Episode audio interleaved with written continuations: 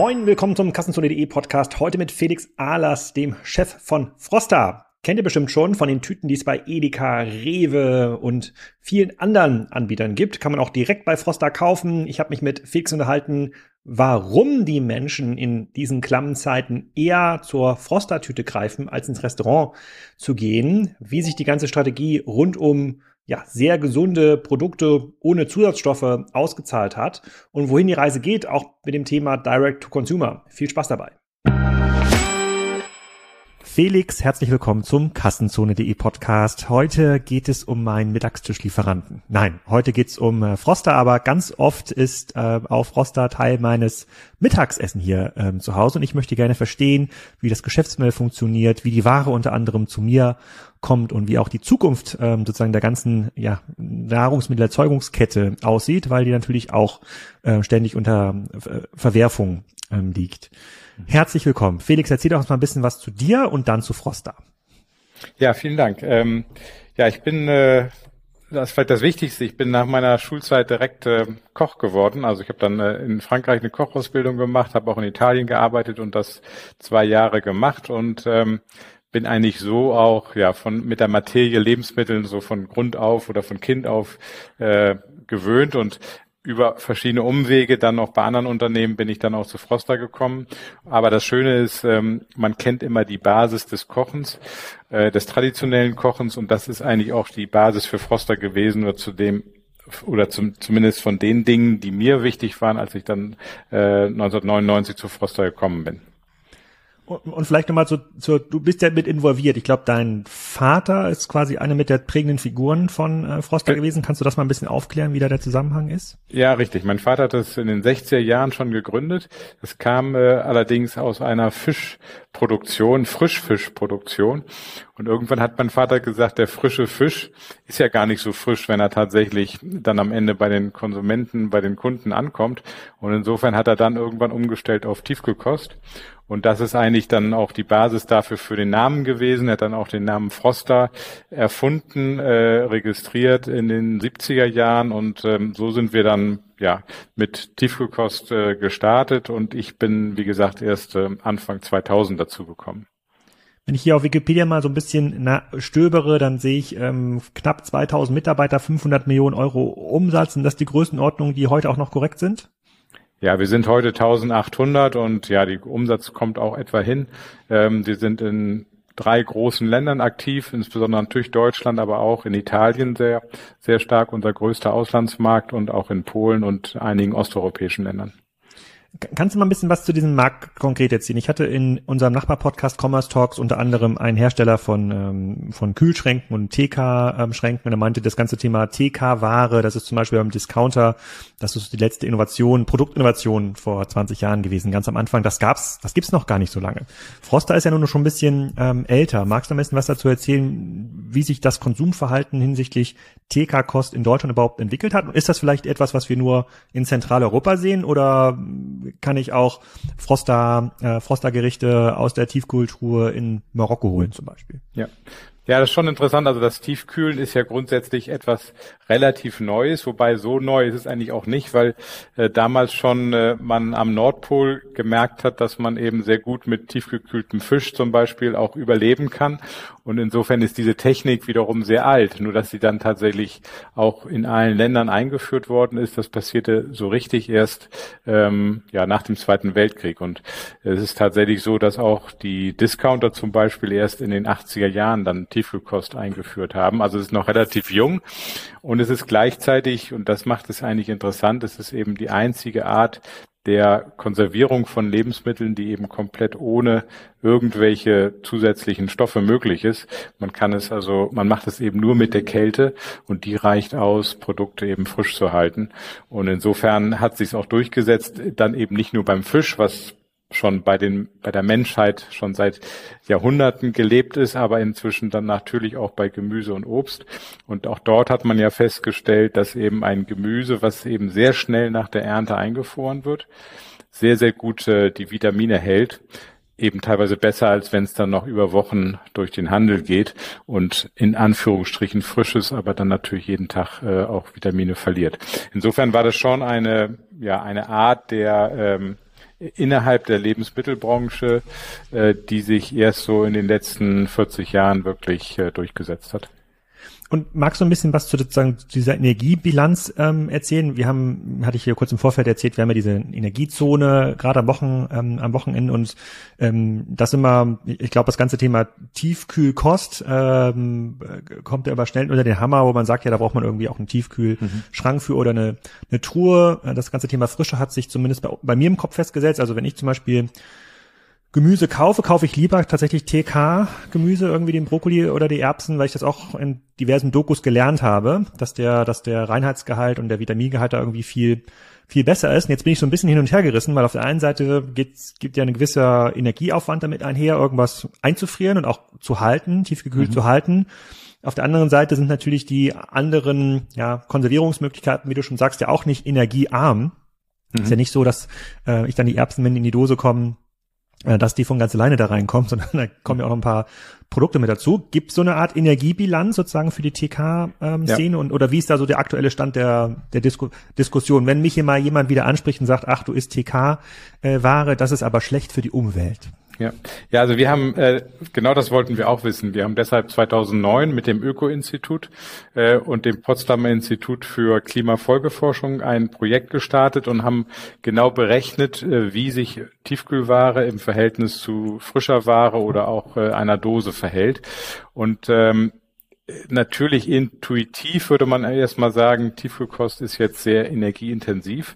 Wir haben aber dann gelernt, wenn man sich den gesamten Prozess anguckt, dass es eben dann doch sehr gut abschneidet bei uns. Und das liegt eigentlich an zwei wesentlichen Dingen. Das erste, ähm, wir äh, aus Eigeninteresse, weil es natürlich am günstigsten ist, nehmen wir Gemüse immer nur dann äh, oder ernten es immer nur dann, wenn es sozusagen in der freien Fläche mit normaler Sonnenenergie aufgewachsen ist. Das heißt also eine Tomate aus dem Gewächshaus oder auch andere Gemüsesorten aus dem Gewächshaus, die ja von jetzt ab, sagen wir mal vom Winter bis zum März Standard sind, die würden wir nie nehmen. Das heißt also, die äh, reine Sonnenenergie hilft, den gesamten, äh, die ganze, ganz, gesamte Aufzucht, also das heißt die ganzen äh, Wachstumsphase komplett ohne fremden Energie äh, zu, zu bewerkstelligen. Das ist ein positiver Effekt. Der zweite Effekt ist, wir brauchen im Prinzip keine Verpackung. Wir brauchen natürlich irgendwie einen Schutz äh, des Gerichtes oder des Gemüses, aber wir brauchen ansonsten nichts Schützendes mehr, wie zum Beispiel bei der Dose, wo ja äh, die Konservierung erst entsteht durch dieses luftdichte Verpacken. Und natürlich eine Dose, kann man sich vorstellen, besteht aus viel Metall. Äh, und natürlich braucht dieses Metall auch viel Energie und äh, Insofern, wenn man die beiden Faktoren zusammennimmt, dann ist die Tiefkühlkost insgesamt sogar günstiger als diese anderen ähm, äh, äh, ja, Lebensmittelformen. Was auch noch dazu kommt, am Ende geht ja auch um Lebensmittelverschwendung. Ähm, wer hat schon mal Tiefgekost zu Hause weggeworfen? Oder wer hat gesehen, dass im Handel Tiefgekost weggeworfen wird? Das passiert praktisch nie. Frisches Gemüse dagegen wird natürlich weggeworfen, weil man oft dann zu viel hat oder es eben noch, noch nicht gegessen hat. Und auch das passiert natürlich im Handel, ohne dass man sieht. Und diese ganzen Faktoren muss man natürlich mit einberechnen, wenn man die Gesamtbilanz sich anguckt. Und äh, deshalb äh, geben wir diesen CO2-Fußabdruck, den wir nennen, eben auch auf unserer Webseite an, äh, so dass jeder das auch nachlesen kann. Okay, also du hättest quasi eher ein gutes Gefühl dabei, dass sozusagen die CO2-Bilanz von konservierten, äh, sozusagen konservierter von konservierten Lebensmitteln im TK-Bereich mit anderen Konservierungsmethoden zu vergleichen. Also effizienter ist natürlich, wenn ich das direkt aus meinem Garten hole und die Tomate esse. So, natürlich. aber ja. Luxus hat natürlich jetzt, haben nicht so viele. Obwohl ich glaube, der Trend äh, von der Garten-Solaranlage, von der Balkon-Solaranlage geht äh, nächstes Jahr bestimmt weiter auf die Balkon, äh, Balkon-Tomatenpflanze und den Balkon-Zitronenbaum. Äh, mal schauen, was da, was da passiert. Aber mhm. ihr macht ja nicht nur Gemüse, sondern ihr seid ja auch ganz stark im Bereich Fisch, weil ihr kommt ja aus Bremerhaven. Das ist ja mhm. bekannt sozusagen für die Fischwirtschaft. Landwirtschaft, da sitzt auch, glaube ich, zum Beispiel Deutsche See, auch ganz bekannt in diesem, äh, mhm. in diesem Bereich. Ähm, und in den letzten äh, Wochen hat ja so eine Doku auf Netflix für Furore gesorgt, die so ein bisschen diese ganzen ja, Fischproduktion weltweit untersucht hat. Hängen, mhm. Milliarden Menschen hängen ja sozusagen für ihren Proteinhaushalt ja vom Fisch ab. Ähm, das mag der ein oder andere Veganer hier und den Syrern sagen, stimmt gar nicht, das kann man auch anders ersetzen, aber de facto ist es so. Viele Menschen sind auf Fisch angewiesen in ihrer Nahrungskette und es scheint ja nicht so zu sein, dass die Meere unendlich viel Fisch ähm, vorhalten. Jetzt habt ihr ja diesen, das ganze Thema irgendwie Nachhaltigkeit, äh, sozusagen bessere Produktionsmethoden. Wir kommen nochmal zum Reinheitsgebot ähm, ähm, da zurück. Wie, wie löst, wie löst ihr das? Also habt ihr auch das Problem oder gibt es bestimmte ja. ja. Produkte, die ihr gar nicht mehr anbieten könnt, weil es da jetzt einen Engpass gibt? Ja, also ähm, wir, wir sagen, dass wir grundsätzlich allen Fisch, den wir ein, verwenden und auch kaufen von äh, Fischereibetrieben, grundsätzlich müssen sie zertifiziert sein mit dem MSC-Siegel. Das ist ein Marine Stewardship Council der weltweit gilt und der eben die Fischereien direkt überwacht. Ich bin auch oft selbst in Alaska dann mit auf den Fischer, Fisch, Fischerbooten gewesen und habe tatsächlich gesehen, dass dort auch dann Regierungsbeamte, es muss immer einer mitfahren und der sich genau anguckt, ob dann das auch eingehalten wird, was die Auflagen sind. Das heißt also, man fischt wirklich gerade beim Hauptfisch, den wir verwenden, dem Alaska Seelachs, der wild gefangen ist, man fischt wirklich nur so viel Fisch, dass der Bestand sich weiterentwickelt und mindestens gehalten wird. In den letzten Jahren ist der Bestand sogar gewachsen beim, beim Alaska Wildlachs. Was tatsächlich richtig ist, und da ist die Fischerei nach wie vor sehr schlecht, das sind äh, 90 Prozent der anderen Fische, die gefangen werden. Und das sind im Wesentlichen sowas wie Sardinen, ähm, äh, aber Fische, die eben in der in offenen Weltmeeren gefangen werden und auch gerade vor der Küste Afrikas. Und da wird sehr viel äh, Fisch gefangen, unkontrolliert. Ähm, und das ist dann oft auch Fisch, der in diese Zuchtfische oder Zuchtfarmen äh, geht. Und man denkt man, wenn man jetzt einen gezüchteten Fisch kauft, dass der ja äh, gezüchtet ist und die Weltmeere nicht belastet, aber er wird eben mit Wildfischen gefüttert, weil er ohne dem gar nicht leben könnte. Und diese äh, teilweise wild gefangenen äh, Fische, die zum Futterfisch verarbeitet werden, die sind tatsächlich sehr unkontrolliert und da wird auch vor Küsten von eben gerade Afrika oder Südamerika viel gefangen und auch der, örtlichen Bevölkerung dann weggefischt. Mhm. Okay, was heißt denn das für eure Produktpalette? Es gibt ja auch den Foster Shop, habe ich gerade gesehen. Wir kommen ja gleich nochmal zu den ganzen Handels, ähm, mhm. Handelsfragen, aber ich muss den Markt erstmal so ein bisschen mhm. äh, so, so ein bisschen verstehen. Ähm, heißt das dann, dass bestimmte Produkte einfach viel teurer werden, weil die Produktionskosten höher werden? Weil wenn du sagst, der Alaska Seelachs ähm, hat eigentlich eine, eine gute Bestandskultur oder sozusagen hat eigentlich eine, eine gute Verfügbarkeit, gibt es wahrscheinlich auch eine höhere Nachfrage. Das dürfte ja dann zu höheren Produktions Preisen führen, die ihr ja nur sehr limitiert am Ende sozusagen an den Handel weitergeben könnt. So, also ihr könnt ja ihr könnt ja nicht be jeden beliebigen Preis aufrufen für ähm, sozusagen für Fisch oder auch dann für so ein Fertig für ein TK Fertiggericht. Wie wie mhm. zeigt mhm. sich das in der Realität? Mhm. Ja, das ist klar. Die allgemeine Inflation, die hat natürlich auch im Fischfang äh, nicht Halt gemacht. Äh, insbesondere natürlich Energie. Also wenn wenn man äh, Fisch verarbeitet und auch mit den Fangbooten rausfährt, braucht man natürlich Energie und diese Energie ist eben deutlich teurer geworden. Das spielt sich direkt im Fischfang schon äh, ab, aber das ist natürlich auch bei dem Transport dann hierher nach Europa. Äh, die Transportkosten, Containerkosten sind alles äh, extrem äh, teuer gewordene Komponenten und natürlich auch in unserer Verarbeitung. Auch dort brauchen wir natürlich dann wieder Energie. Also sind schon viele, viele Dinge, die teurer geworden sind. Beim Fischstäbchen, jetzt mal beispielhaft, ist ja dann nicht nur der Fisch, sondern da sind es auch noch dann die Panade, das Mehl. Also auch das natürlich oder auch dann das Öl, ähm, in denen die Fischstäbchen frittiert werden. Das sind alles Dinge, die das Produkt schon sehr viel teurer gemacht haben, ja. Mhm. Und dann seht ihr, dass das gegen irgendeine Grenze laufen kann, die der Endkunde dann nicht mehr bereit ist zu zahlen, wo er sagt, keine Ahnung, das ähm, Lachsfilet mhm. 250 Gramm kostet nicht mehr 5 Euro, sondern jetzt 15 Euro, weil, keine Ahnung, Energie und sozusagen mhm. Mangel sozusagen der Rohstoffe hat dann irgendwie so, so, so ohne dass ihr jetzt viel mehr Geld verdient dabei. Vielleicht ja. bleibt die Marge sogar absolut gleich, wo er sagt so, dann, dann gibt es vielleicht Produkte, die könnt ihr dann gar nicht mehr anbieten, weil es so eine, so einen krassen Druck gibt auf die Supply Chain. Mhm. Ja gut, wir ähm, haben das natürlich uns überlegt und es gibt dann ja auch viele Hersteller, die sagen, gut, dann mache ich das Produkt eben ein bisschen kleiner und dann sieht der Preis erstmal optisch noch gleich aus oder muss nicht ganz so stark mhm. erhöht werden oder auch sie machen dann qualitativ irgendwie etwas anders. Genau das wollen wir eben nicht und wir haben uns auch überlegt, wir, wir, wir ändern nicht die Verpackungsgrößen ähm, und wir ändern auch nichts an den Zutaten oder an dem, äh, was wir eben glauben, für ein gutes Gericht notwendig ist. Und insofern sind wir sehr konsequent gewesen, haben natürlich gleichzeitig versucht, alles, was wir sonst für Kosten haben, auch dann runterzufahren, soweit es geht, auch versucht, energieeffizienter noch weiter zu werden. Das ist auch gelungen und das passiert auch. Aber natürlich am Ende sind auch bei uns die Preise und die Kosten eben gestiegen und äh, die müssen wir natürlich dann auch zum größten Teil weitergeben. Hm. Magst du ein bisschen was erzählen zu ähm, euren zu, eurer Handelsstruktur? Ihr habt mhm. ja einen Direktvertrieb über den Froster Online Shop. Ähm, ich habe die meisten eurer Produkte, glaube ich, bisher mal beim Edeka ähm, gekauft. Also wo gibt's eigentlich eure Produkte und wie ist das vielleicht auch in Europa ähm, gestaltet? Ja. ja. Ja, also der, der, die wesentlichen, der wesentliche Anteil ist natürlich, sind die Supermärkte, in denen wir unsere Produkte haben. Da wird auch das meiste nach wie vor gekauft. Trotzdem haben wir natürlich auch die ganzen Bringdienste oder eben auch unseren eigenen Froster Shop, wo wir das gesamte Sortiment anbieten können. Und das ist eigentlich das Interessante, weil ähm, so wie bei Amazon man eben dann wirklich alle Bücher bekommt, kriegt man bei uns wirklich alle Gerichte. Und das ist eben sonst oft in den Supermärkten begrenzt, weil natürlich auch die Tiefkühltruhen ähm, in den Märkten sehr begrenzter Faktor sind, verstehen wir auch. Insofern ähm, kriegt man im Supermarkt leider nicht immer alle Froster-Spezialitäten. Ansonsten sind wir aber im Wesentlichen in, in Deutschland, wir sind auch in Österreich, äh, dann in Italien und in Polen, Ungarn und Rumänien. Äh, das sind so die Länder, wo wir mit der Marke auch ähm, sehr gut präsent sind. Unterschiedlich in manchen Ländern ist es dann mehr Fisch, in anderen Ländern ist es, sind es mehr die Gerichte äh, oder auch das Gemüse. Oder auch zum Beispiel die Kräuter, die, die wir auch äh, produzieren in, in, in Bobenheim in der Nähe von Worms. Also da gibt es ein relativ großes Spektrum, äh, was aber nicht in allen Ländern in gleicher Art dann verfügbar ist.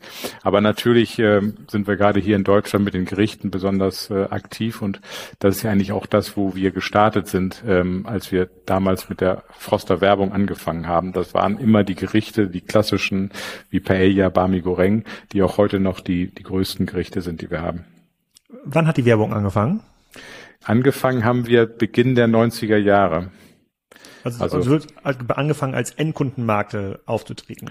Genau, da haben wir zum ersten Mal, da gab es zum ersten Mal wirklich diese Idee, diese ähm, Gerichte herzustellen und zwar indem man praktisch tiefgekühltes Gemüse oder Fisch oder Fleisch ähm, nimmt und es dann mit einer Soße umhüllt. Muss ich wirklich vorstellen, wir kochen die Soße und äh, dann wird, die, wird diese Soße praktisch auf alles äh, besprüht und durch die Tiefkühlung haftet sie dann an den Zutaten an und ähm, zu Hause muss man es dann letztlich nur noch warm machen und das geht dann innerhalb von fünf Minuten. Hm.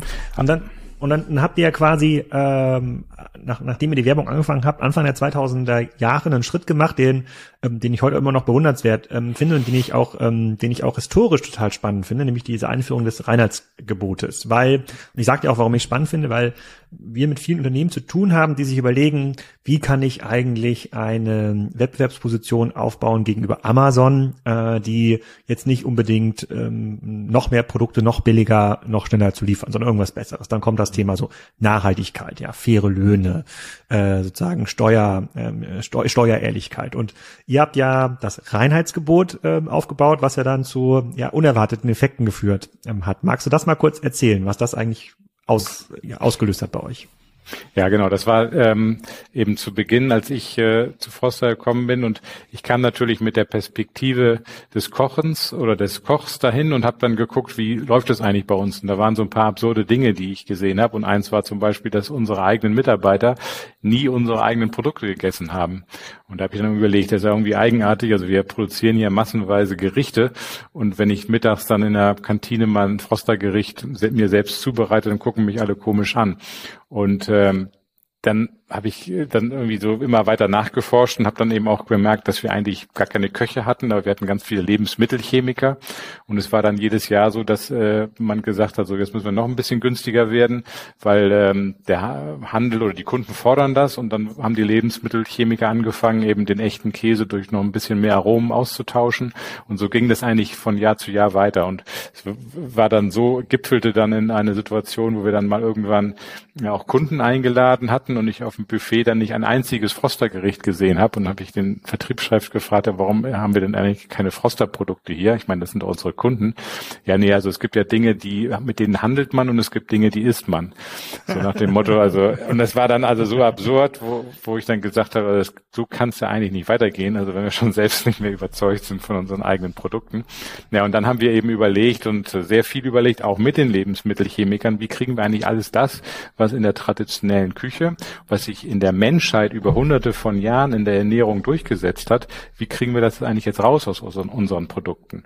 Und dann haben wir ja mal einen sehr radikalen Ansatz gewählt und haben gesagt, das ist also wahnsinnig schwierig, weil wir hatten 100 Produkte, das können wir auch gar nicht so, haben dann auch das äh, Sortiment radikal verkleinert auf 50 äh, Produkte nur noch und haben eben wirklich alles, was nicht wirklich natürlich ist und was nicht wirklich auch das ist, was man, mit dem man zu Hause kocht, äh, rausgenommen und haben gesagt, es gibt wirklich nur noch äh, natürliche Zutaten und die traditionelle Küche ist unser Vorbild.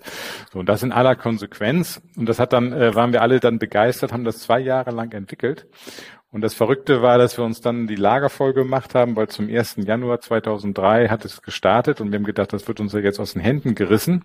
Auch wenn wir wussten, dass es natürlich ungefähr pro Gericht 15, 20 Cent teurer geworden ist. Aber, Aber was ist gesagt, das prozentual? Wie viel, wie viel teurer ist das dann? Prozentual, prozentual waren das ungefähr, ja, auch so, ähm, ich überlege mal gerade, ja, auch so gute, gute 15 äh, Prozent. Mhm. Nicht? Aber das war am Ende war, ja, es waren dann vielleicht irgendwie, weiß nicht, damals waren es dann eigentlich vielleicht 30, 30, 35 Cent oder irgendwie so, mhm. nicht? Also es war jetzt nicht so, wo man sagt, also würde man im Restaurant gar nicht merken, wenn das 35 Cent teurer wird. Aber verrückt war eben, dass erstmal die Händler gesagt haben, nee, also verstehen wir nicht, brauchen wir nicht mehr, dann geht nicht, äh, akzeptieren wir auch nicht. Und auch die Kunden, also die Verbraucher auch in den Tiefkultur dann irgendwie in dem Gesamtmarkt gesagt haben, ja, also verstehen wir gar nicht, was sollten das? Jetzt plötzlich kostet das äh, so viel mehr. Und früher war das eigentlich immer groß und günstig und jetzt ist auf einmal ähm, so viel teurer geworden, wir verstehen das Konzept nicht. Und es hat eben nicht so schnell funktioniert, dass das, was wir uns über zwei Jahre erarbeitet haben, dass wir das an Millionen von Leuten erklären, dass wir denen überhaupt sagen, äh, was ist, dass wir jetzt komplett anders geworden sind. Nicht? Das hat, haben wir komplett überschätzt und haben äh, ja plötzlich einen Umsatzeinbruch von 40, 50 Prozent gehabt und mussten auch äh, leider Mitarbeiter entlassen. Also das war schon sehr dramatisch und haben auch dann sehr, sehr hohen Millionen äh, hohen Verlust gehabt. Das ist ja abgefahren. Wie war, wie war denn die Stimmungslage 2003 Richtung sozusagen gesunder, nachhaltiger Konsum? Mittlerweile habe ich ja das Gefühl, dass ja jede zweite mhm. Talkshow äh, geht ja darüber. Also sozusagen Nachhaltigkeit ja. äh, immer ganz vorne, aber auch das, ähm, auch das Thema Ernährung hat auch durch Instagram und Co. einen ganz anderen Stellenwert. Also Menschen mhm. scheinen sich zumindest so in meiner Blase und erweiterten Blase deutlich mehr Gedanken darüber zu machen, ob das, was sie essen, ähm, gesund ist Mhm. Und B, ob das irgendwie nachhaltig ist. Wie war denn die Stimmungslage in Deutschland 2003?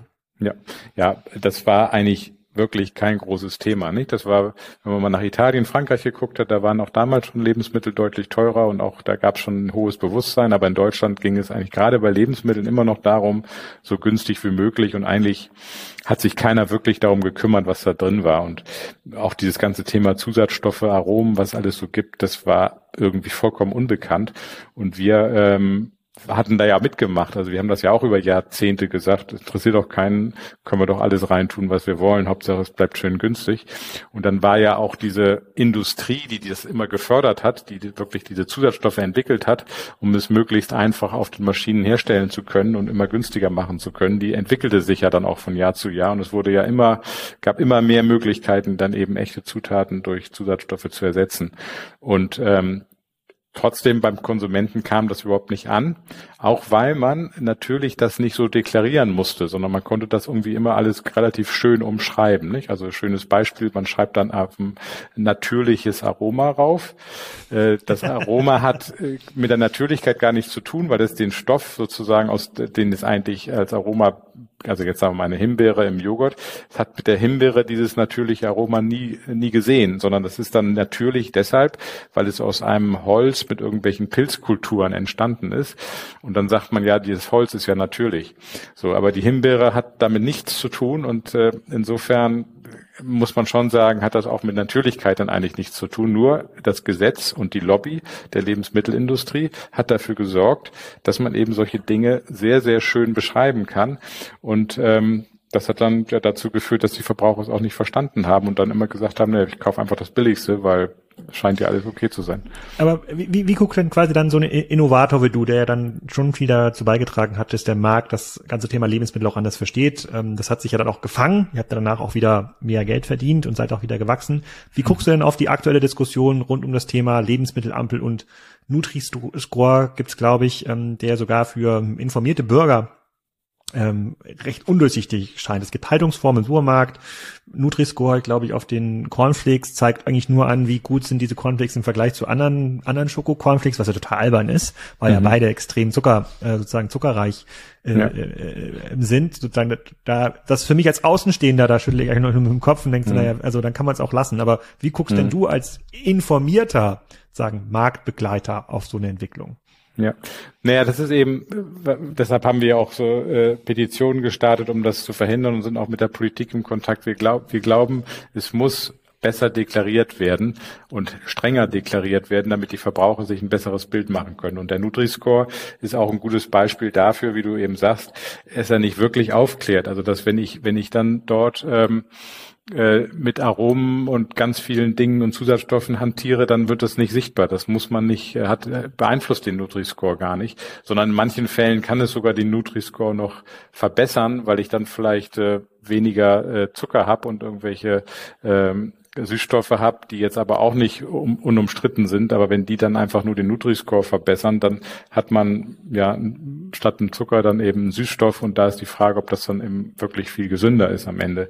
Also insofern, es gibt da äh, wirklich viel, was man besser deklarieren sollte als Industrie, nur solange es dafür keine Gesetze gibt, macht es keiner. Und das, das macht es nach wie vor für den Verbraucher relativ, relativ schwierig, sich zu informieren. Aber dann kommen wir doch mal auf den Handel zu sprechen, weil meine, sozusagen meine Wahrnehmung dazu ist immer, dass für den Handel das natürlich auch schwierig ist. Klar kann man auf der einen Seite sagen, der Handel sorgt ja dafür mit äh, sozusagen seiner Niedrigpreispolitik, insbesondere im Discountmarkt wie Deutschland, dass es irgendwie billiger wird. Aber du hast es ja gerade selber beschrieben, wenn jetzt Aldi morgen anfängt, und ich glaube, die wollen ja Haltungsform 1, 2, wollen sie ja demnächst mhm. ja gar nicht mehr anbieten, in ein, zwei Jahren, glaube ich. Mhm. Ähm, belohnt es der Kunde ja gar nicht. Der Kunde sagt sich, wo ist denn mein günstiges Nackensteak oder sozusagen die ganz günstigen Eier oder mm, der, der Tiefkühlachs eben nicht aus nachhaltiger äh, Fangquote, sondern von mir aus halt aus Afrika, aber dafür nur für 1,99, nicht für 5,99. Ich möchte auch gern Tiefkühlachs ähm, essen. So, und das sagt mir natürlich, okay, es scheint quasi einen, ein Kundenklientel zu geben, was dem wahrscheinlich aufgeschlossener gegenübersteht. Das ist aber wahrscheinlich noch in der Minderheit. Das heißt, es lohnt sich jetzt für ein Edeka, Lidl und Co. gar nicht, große veganen Bioregale einzuräumen, wo irgendwie alles, keine Ahnung, lokale, nachhaltige ähm, mhm. Produktion. Das Beste, was du in dem Bereich Tiefgekost bekommen kannst, liegt jetzt hier in diesem Regal. Und wenn es dir nur um sozusagen günstig geht und dir nachhaltig äh, egal ist, ähm, was man vielleicht auch nachvollziehen kann, weil da man sich vielleicht jetzt gerade um die Tankfüllung kümmert und nicht um den Tiefgelachs, äh, das ist sozusagen das andere Regal. Aber es hat, das gibt's ja irgendwie nicht. So ein bisschen Bio ist in den letzten Jahren dazugekommen. Aber auch in einem gut sortierten Rewe-Markt, ja, nehmen wir das mal als Beispiel, ist es ja total schwierig für den Konsumenten, die gute Ware im Sinne von sozusagen fair produziert, nachhaltig irgendwie produziert und gesund rauszufinden. Also mhm. das scheint, der Handel hat ja auch keinen Ansatz ähm, dafür. Hast, hast du da in deinen Gesprächen in den letzten 20 Jahren irgendwas vielversprechendes gesehen oder erlebt, was das mhm. lösen könnte? Ja, ne, ich habe da schon ein bisschen andere Meinung. Also äh, zum Beispiel die Rewe als Beispiel, die hat ja viele Froster-Produkte und das tut sie ja nicht deshalb, um uns einen Gefallen zu tun, so, oder auch dem Verbraucher am mhm. Ende. Das natürlich schon, aber letztlich auch, weil sie daran verdienen so und weil das funktioniert mhm. und weil das verkauft wird. Am Ende tut der Handel das in seine Läden, was verkauft wird, zu, zu Recht. Das ist ja äh, auch seine Funktion. Und ich glaube, und das macht äh, machen sich viele oft dann relativ leicht, die sozusagen dann dem Handel den, die Schuld geben und sagen, ja ich äh, würde ja gerne Bio-Eier oder Biofleisch verkaufen, aber sie kaufen es nicht. Dann kann ich aber andersrum auch sagen, das ist aber auch genau die Aufgabe der Hersteller, dass sie so gut sind in der Kommunikation, dass sie das Produkt auch so gut erklären, wenn es eben gut ist, dass die Leute auch verstehen, warum sie dafür mehr Geld bezahlen sollen. So, und das ist schon die Aufgabe, ähm, weil dann der Handel ja auch sagt, dann habe ich ja kein Problem. Ich habe ja nicht grundsätzlich einfach will ich nur billige Produkte. Ich würde ja teure Produkte nehmen, nur sie müssen eben auch verkauft werden. Und das wiederum ist Aufgabe der Hersteller, das auch zu kommunizieren. Und deshalb bin ich dann auch wieder bei dem ersten Punkt, den ich vorhin gesagt hatte, wenn natürlich die Gesetzgebung das nicht ermöglicht, dass sich Hersteller, die gute Produkte herstellen, das auch differenziert darstellen können, beziehungsweise die anderen, die eben viele Zusatzstoffe einsetzen, die auch wirklich so beschreiben müssen, wie man sie, wie, wie sie sozusagen tatsächlich äh, sind, als Zusatzstoffe auch äh, auszuloben, dann macht es natürlich äh, das Leben schwer für die Hersteller, die gute Lebensmittel verkaufen wollen, weil sie es nicht wirklich äh, klar und besser auch kommunizieren können. Und da wiederum ist dann eben eigentlich der Gesetzgeber äh, gefordert und der muss eigentlich eine klarere, äh, härtere Gesetze äh, ins Spiel bringen, die eben diese Deklaration transparenter macht. Dann wäre der, dann wäre auch der, der, der, ähm, der Wettbewerb viel besser, weil dann würde man sagen, okay, ich will eben günstig kaufen, da bin ich auch dann bereit dafür, Aromen statt echte Himbeeren zu nehmen oder Käsearoma statt echten Käse. Und wenn für diejenigen, die sagen, nee, ich gebe dann lieber für Lebensmittel ein bisschen mehr aus, die können es dann eben auch klar auf dem Produkt erkennen. Das muss eigentlich äh, existieren und das existiert heute nur sehr begrenzt. Hm. Gibt es denn Länder, die das schon be besser machen? Ich habe von, mal irgendwo von einer Zucker- oder Fettsteuer in Dänemark ähm, gelesen. Ich glaube, da kosten, ich weiß, oder was vielleicht Schweden, auch irgendwo kosten irgendwie eine Tüte Haribo dann fünf Euro statt irgendwie ein Euro, was dann auf den Zucker zurückgeführt äh, wurde, in der nicht äh, fachlich ähm, äh, fundierten Diskussion. Das war aber, das schien mir eher so eine Art ja, ähm, Mythos zu sein. Gibt sowas? Gibt es Länder, die das schon gemacht haben, erfolgreich? Hm, also ehrlich gesagt eigentlich wenig. Ich glaube, es gibt Länder, bei denen sich die Tradition einfach höher ist, dass man sich wirklich mit Lebensmitteln mehr beschäftigt. Ich habe ja auch in Frankreich gelebt und da hatten als 18-Jährige haben sich meine Freunde schon morgens darüber unterhalten, was sie abends essen wollen. Das war ist damals für Deutsche irgendwie kein Thema gewesen, äh, für Franzosen traditionell schon. Das heißt also, sie beschäftigen sich mehr darum und dann ist natürlich auch das, der Druck auf die Hersteller größer. Aber dass sich die Gesetzgebung, dass sie da besonders viel transparenter in anderen Ländern ist, habe ich leider ehrlich gesagt noch nicht gesehen. Bei Zucker kann es sein, dass sie dann manchmal ein bisschen höhere ähm, äh, ähm, Steuern drauf haben. Ähm, aber ich glaube, es geht gar nicht so um die, die Kosten oder um die Steuern. Ich glaube, es geht einfach darum, ein bisschen härter oder ein bisschen klarere Gesetze zu schaffen. Hm, um sich dann, um das dann zu differenzieren. Aber genau.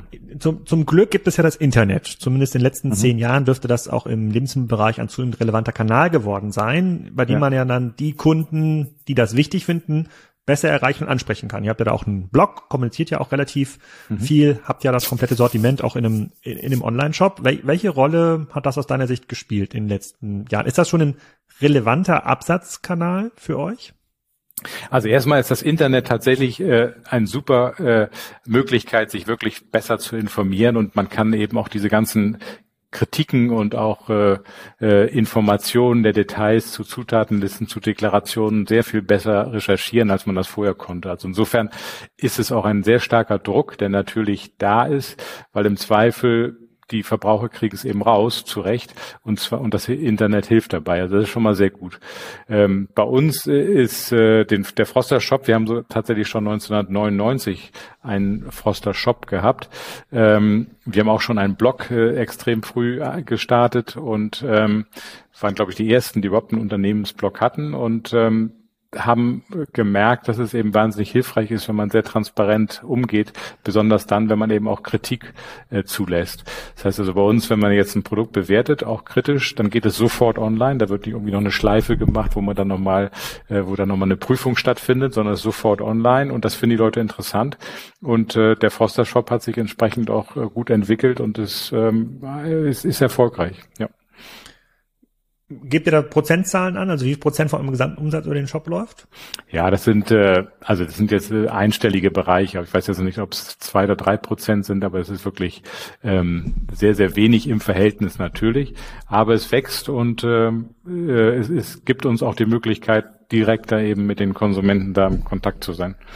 Wie löst ihr das Logistikproblem? Ich habe ja selber auch mal mhm. ein bisschen tiefgekühlte oder gekühlte Ware durch die Gegend geschickt und ich hatte immer das Gefühl, mhm. oh, das ist richtig schwierig. DRL hat sich ja jahrelang davor gesträubt, mhm. Lebensmittel zu, ähm, ähm, zu transportieren. Jetzt habt ihr eine Produktkategorie, wenn ich da ja, mal zehn sozusagen äh, zehn Mittagsgerichte irgendwie kaufe, dann kommt man schon auf irgendwie einen Warenkorb, der sich dann auch ähm, sozusagen logistisch abbilden lässt. Was hat sich da in den letzten Jahren geändert? Verschickt ihr irgendwie selber? Habt ihr andere Systeme, wie ihr eure Ware an den Endkunden kriegt? Ja, also wir verschicken mit den normalen Dienstleistern DHL und wir haben aber sehr viel an dieser Isolation gearbeitet und wir haben inzwischen einen Karton, der wirklich ähm, auch eine Isolation hat, die die die man gut entsorgen kann. Das sind solche ähm, äh, Heuspäne, die gut isolieren. Ähm, und die man dann auch innerhalb von 48 Stunden geliefert bekommt. Mit Trockeneis, das hält es eben kühl. Und dadurch, dass wir eine Mindestmenge haben von etwa fünf, sechs Gerichten, äh, ist es erstmal auch in sich sozusagen relativ stabil. Wenn man jetzt nur ein Produkt versenden würde, dann würde natürlich das äh, nicht so hm. viel Sinn machen. Äh, aber wenn man dann so zehn auf einmal verschickt, dann äh, mit einer guten Isolation, dann klappt das eigentlich sehr gut. Hm. Und da habt ihr dann ähm beziehungsweise was ist die Lernkurve mit den Logistikern? Macht ihr das dann ganz normal über DHL oder UPS oder gibt es da Speziallogistik, mit denen ihr arbeitet? Nee, ist genau, also wir machen es auch mit DHL ganz normal und äh, haben dann eben so eine bestimmte ähm, Mechanik, dass es wirklich garantiert auch in spätestens 48 Stunden ankommt. Mhm. Und gibt es ein ähnliches Produkt auch für Unternehmen, die sich dann sagen, okay, es, wir haben jetzt hier eine Art Froster-Kühlschrank, da möchten wir immer die Mittagsgerichte für die ähm, ja, Mitarbeiter irgendwie vorhalten. Kantinen gibt's ja in vielen Unternehmen gar nicht mehr, aber es gibt halt Büros, da gibt's dann irgendwie eine Mikrowelle und da kann man oder einen Topf, da kann man sich irgendwelche Sachen ähm, warm machen. Ähm, ich bin der Meinung, dass irgendwie Philipp Westermeier bei der OMR mal was dazu erzählt hat, aber ich bin mir nicht hundertprozentig sicher, ob ja. dort so ein Kühlschrank von euch steht. Wie sieht das da aus, das Business? Nee, wir hatten mal so ein Froster Bistro Konzept, wo wir tatsächlich auch dann so spezielle Tiefkühltruhen hatten mit Mikrowellen. Ähm, aber letztlich äh, hat sich das dann nicht so durchgesetzt, weil jedes Unternehmen sich das natürlich auch selbst organisieren kann. Also man kann sich dann einfach eine Tiefkultur hinstellen und äh, sich die Produkte auch direkt bei uns dann bestellen. Das ist ja eigentlich kein Problem. Und insofern war das jetzt kein zusätzlicher Nutzen, den man, den wir so mit diesem Bistro-Konzept hatten. Aber natürlich merken wir das jetzt auch durch das ganze Thema Homeoffice, aber auch von Firmen, die sich für gesundere Ernährung auch ihrer äh, Mitarbeiter interessieren, auch gerade wenn es kleinere sind, die sich dann nicht gleich in eine Kantine leisten können, dass die mit einer guten Tiefkühltruhe äh, dann schon unsere Gerichte ähm, anbieten und auch äh, mittags dann eben sehr gut zubereiten können. Mhm. Gibt es andere Wachstumskanäle jetzt außer dieses B2B-Geschäft, äh, die sich in den letzten Jahren für euch angeboten haben? Es gibt ja diverse Vertikalisierungsmöglichkeiten bei euch. Ihr könnt ja viel breiter werden in den äh, ähm, Produkten, ihr könnt aber auch deutlich tiefer werden nochmal in der Vertikalisierung. Es könnte ja auch die Froster-Kantine geben, der dann komplett beliefert. Und ich bin ziemlich sicher, dass in der langen Unternehmensgeschichte von Froster das ein oder andere schon ausprobiert worden ist. Hm. Also äh, tatsächlich, wir haben, äh, sind eben erstmal noch sehr stark fokussiert auf den Lebensmitteleinzelhandel, den Froster Shop richtig gut zu machen. Das war für uns auch schon eine Herausforderung, sind wir auch immer noch dabei und haben jetzt auch gerade vor einer Woche auch nochmal eine deutliche Verbesserung äh, im Froster Shop gemacht. Ähm, ansonsten gibt's aber natürlich auch so Kanäle wie Tankstellen oder ähm, äh, auch vielleicht Fitnessstudios. Das sind alles sicher äh, so Kanäle, die wir bis jetzt noch nicht haben, wo wir dran arbeiten können. Aber der Fokus ist bei uns erstmal natürlich Produkte herzustellen, die einfach super sind.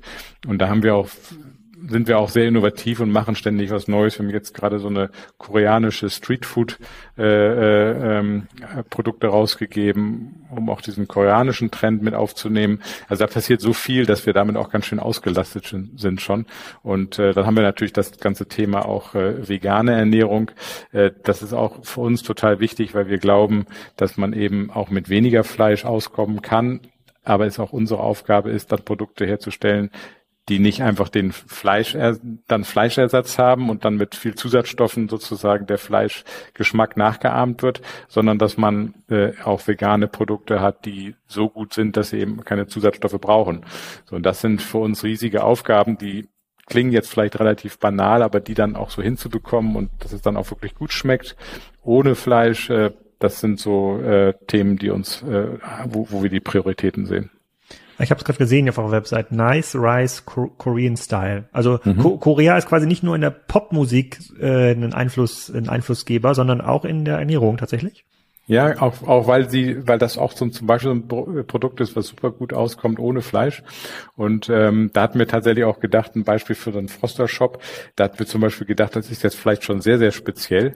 Äh, aber wir haben das dann auch erstmal nur im Froster Shop verkauft und haben gemerkt, dass äh, die Leute das super finden, haben extrem viele Kommentare dazu bekommen, positive, und gehen mit diesen positiven Kommentaren dann natürlich auch zu Edeka und Co. und erzählen denen das und sagen, guck mal, das wirkt jetzt vielleicht etwas sehr speziell speziell, aber ihr seht, es gibt ein wahnsinniges Interesse daran und äh, vielleicht passt es dann auch für eure Truhe. Und so können wir dann eben auch so ein bisschen von dem Froster Shop äh, profitieren, weil wir es dann auch dem, dem, dem, dem Supermarkt gut erklären können, welche Produkte funktionieren.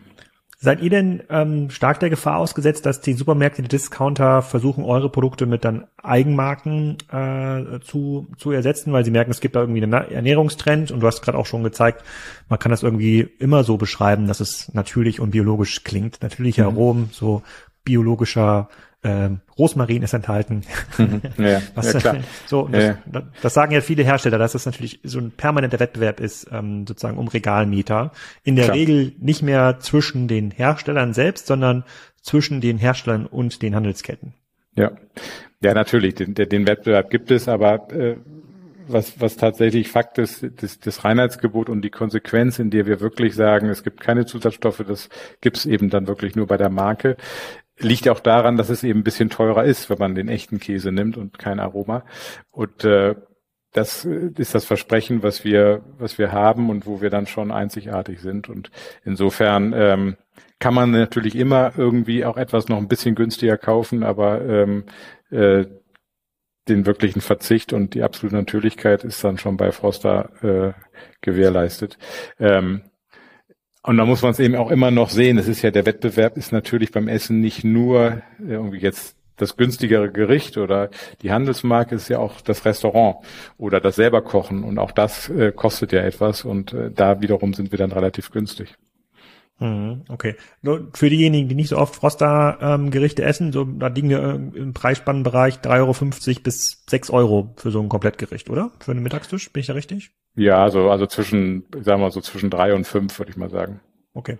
Ähm, genau. und dann, dann gibt es ja einen weiteren Trend, den wir im Handel miterlebt haben in den letzten Jahren, ähm, nämlich den Influencer-Trend. Viele Influencer haben es ja geschafft, ähm, tatsächlich eigene Produkte ähm, zu bauen. Also die richtig guten Influencer machen ja keine Werbung mehr für Marken, also für Hersteller, noch gar nicht für Handelsmarken, sondern die bringen selber Produkte raus. Ja, sozusagen, mhm. ich glaube, Bibis Haarshampoo ist da bei DM ganz bekannt, sozusagen Pamilerei verkauft wahrscheinlich irgendwie mehr äh, Nussriegel, als Aldi sich herstellen kann. Ähm, mhm.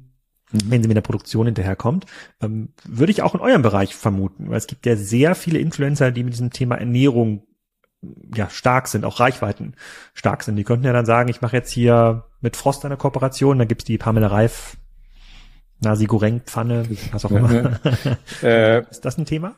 Ja, natürlich, klar. Wir haben da auch immer relativ viele Anfragen natürlich, aber grundsätzlich sagen wir schon, dass wir das, äh, wir das natürlich für uns selbst machen und wir würden jetzt äh, sind auch mit der Produktion ehrlich gesagt ziemlich ausgelastet, so dass wir jetzt gar nicht für andere so zusätzlich produzieren könnten.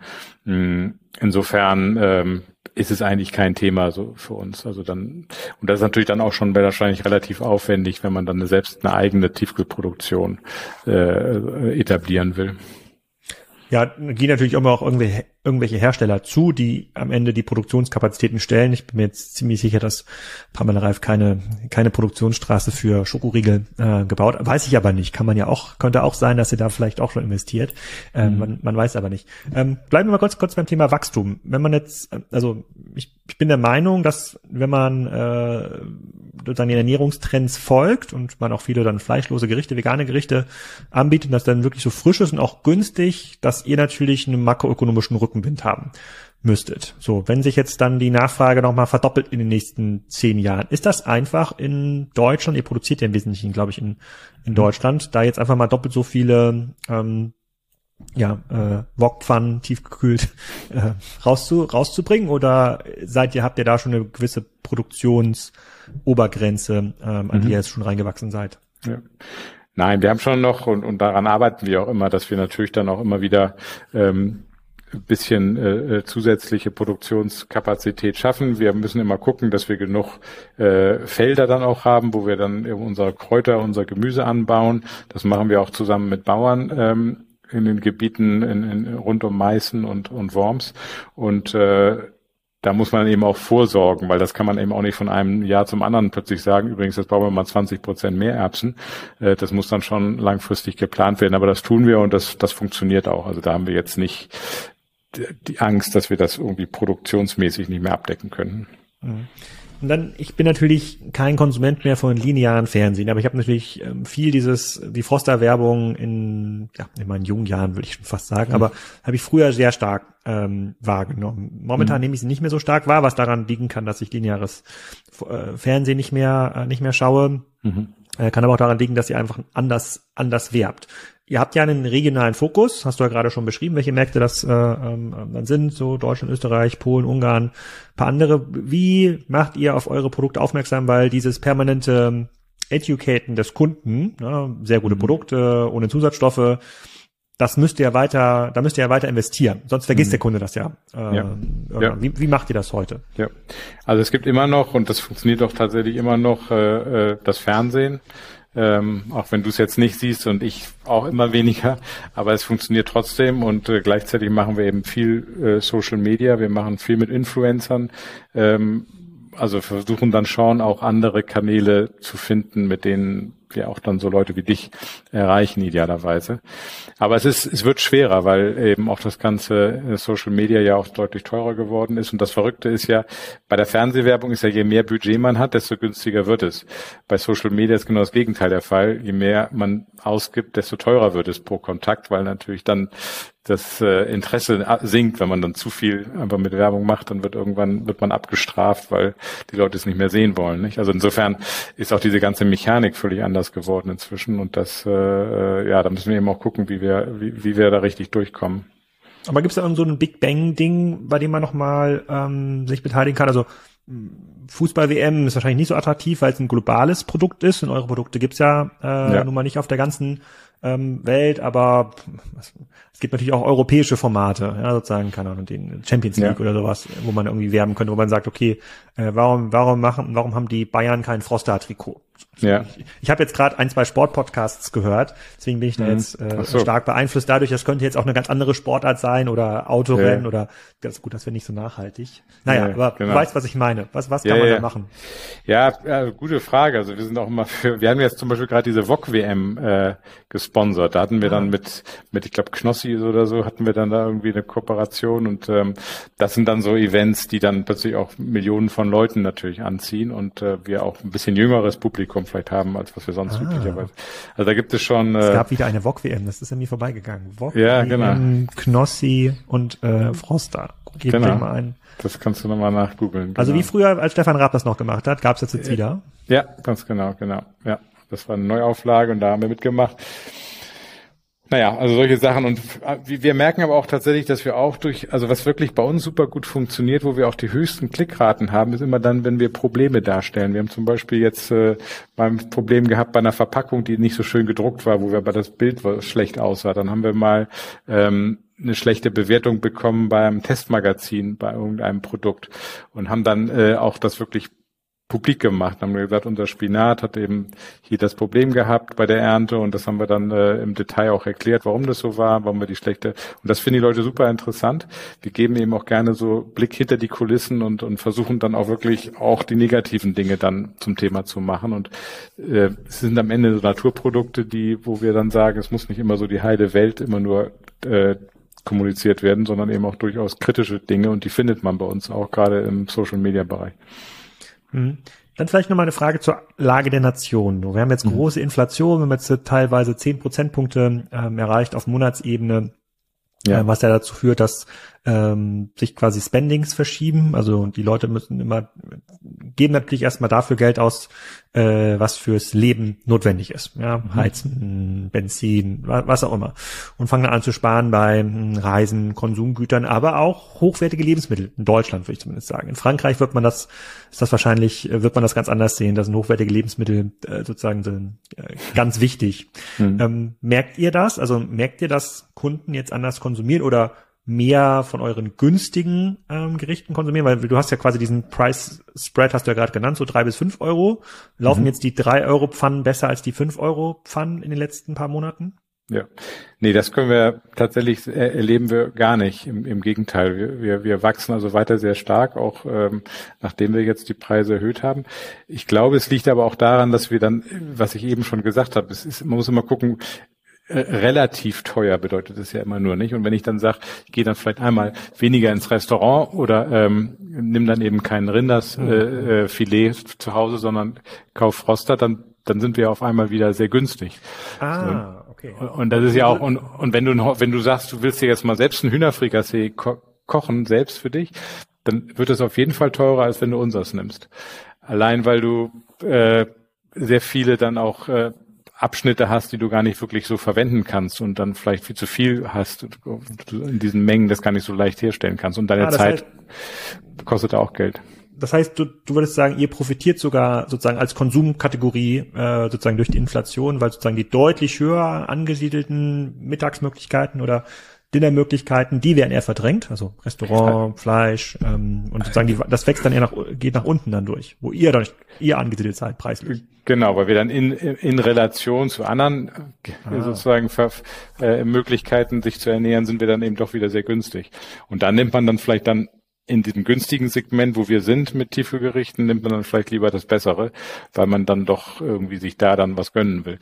Aber wie gesagt, das ist auch nur Vermutung. Am Ende wissen wir natürlich ganz, ganz genau, aber zumindest ist es im Moment so, dass wir weiter äh, äh sehr schnell wachsen, trotz eben auch der höheren Preise. Bleiben wir mal kurz bei dem Thema Handelsmodellen. Ich merke hier, ich wohne ja sehr ländlich in Schleswig-Holstein und mhm. hier gibt es in jedem Dorf jetzt zunehmend so eine Regiomat. Das ist so eine Box, da kann man dann Milch, Käse, Fleisch äh, dann kaufen. Auch, auch, auch sonntags gibt es in verschiedenen Größen und Formen. Mal schauen, was sich dann in den nächsten Jahren so durchsetzt. Wäre das nicht auch was ähm, für euch? Also, also die Leute, die auch, auch jede Oma hat jetzt eine EC-Karte oder kann mit dem Handy zahlen, dass man so Mittagsboxen aufstellt, also nicht mehr im Büro, sondern ja, tatsächlich irgendwo im Dorf und dann in so einen Automaten passen ja wahrscheinlich schon 100, 200 Froster-Gerichte rein. Dann würde sich ja wieder so ein Direktvertriebsmodell lohnen. Ja, also wenn sowas technisch möglich ist, auch im Tiefkühlbereich, habe ich jetzt noch nicht gesehen, ähm, aber dann, dann kann das, dann, dann kann das natürlich interessant sein. Ich würde, ich bin mir sicher, dass auch solche Entwicklungen noch kommen werden, dass das äh, immer mehr kommt und wir natürlich auch, wenn solche Möglichkeiten technisch da sind, dass wir sowas auch immer bereit sind zu testen. Wir hatten ja mal ein Bistro gehabt hier in der Hamburger Innenstadt. Äh, das hat dann nicht so gut geklappt, weil wir eben auch nicht so gute Restaurantbetreiber sind wahrscheinlich von, von der, vom, vom Know-how her. Aber ansonsten sind solche Ideen natürlich super für uns. Okay, und dann nochmal vom, von der globalen Perspektive, da bist du am Anfang äh, nicht konkret drauf eingegangen, ist das Thema TK-Ernährung in anderen Ländern, also insbesondere in den Ländern, wo es jetzt auch einen höheren Technisierungsgrad gibt, China zum Beispiel, Indien sozusagen, da wächst die Mittelschicht ja relativ stark auf, da gibt's dann auf einmal Kühlschränke, TK, äh, sozusagen Kühltruhen oder TK-Fächer in Kühlschränken. Merkt ihr das in diesen Ländern, auch wenn ihr jetzt kein konkretes Geschäft habt, dass dann die Nachfrage nach Produkten, wie ihr sie erzeugt, steigt?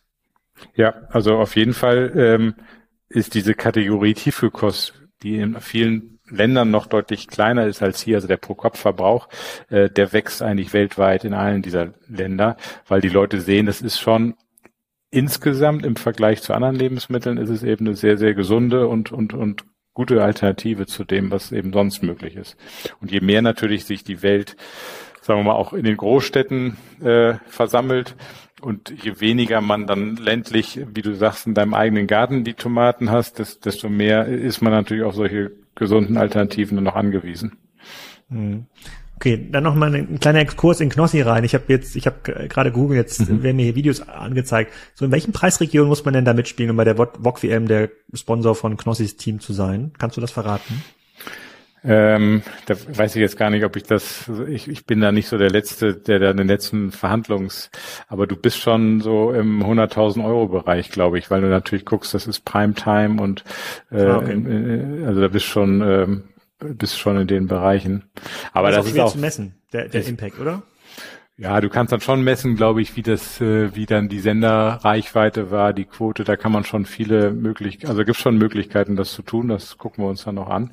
Aber es muss ja auch so inhalt, hauptsächlich auch inhaltlich bisschen zusammenpassen, nicht so, dass wir mhm. sagen, das sind auch sympathische Leute und äh, ist nett. Aber natürlich, ist am Ende ist es auch eine Werbeausgabe, die, die sich idealerweise natürlich äh, rechnen soll. Okay, da habe ich schon eine ganze Menge gelernt. Ich werde jetzt auf jeden Fall mal in eurem Online-Shop mir so ein großes Paket zusammenstellen. Mal gucken, in welcher Form das hier ähm, ankommt. Äh, ich bin okay. auf jeden Fall dafür, dass ihr müsst so eine Art Homeoffice-Mittagskampagne machen. Das ist ja noch, das hat irgendwie noch niemand ähm, gemacht. Irgendwie ein cooles Format, äh, bei dem man zeigt, äh, wie man jeden Tag auch im Homeoffice coole Gerichte essen kann. Irgendwas Lustiges, vielleicht bei YouTube. Ja. Vielleicht euer Social-Media-Team das ja auch. Das wird mich irgendwie freuen. Ja. Und bedanke mich für deine Zeit und die offenen Antworten. Schöne Idee, ja. Vielen Dank auch an dich und ja, Dankeschön.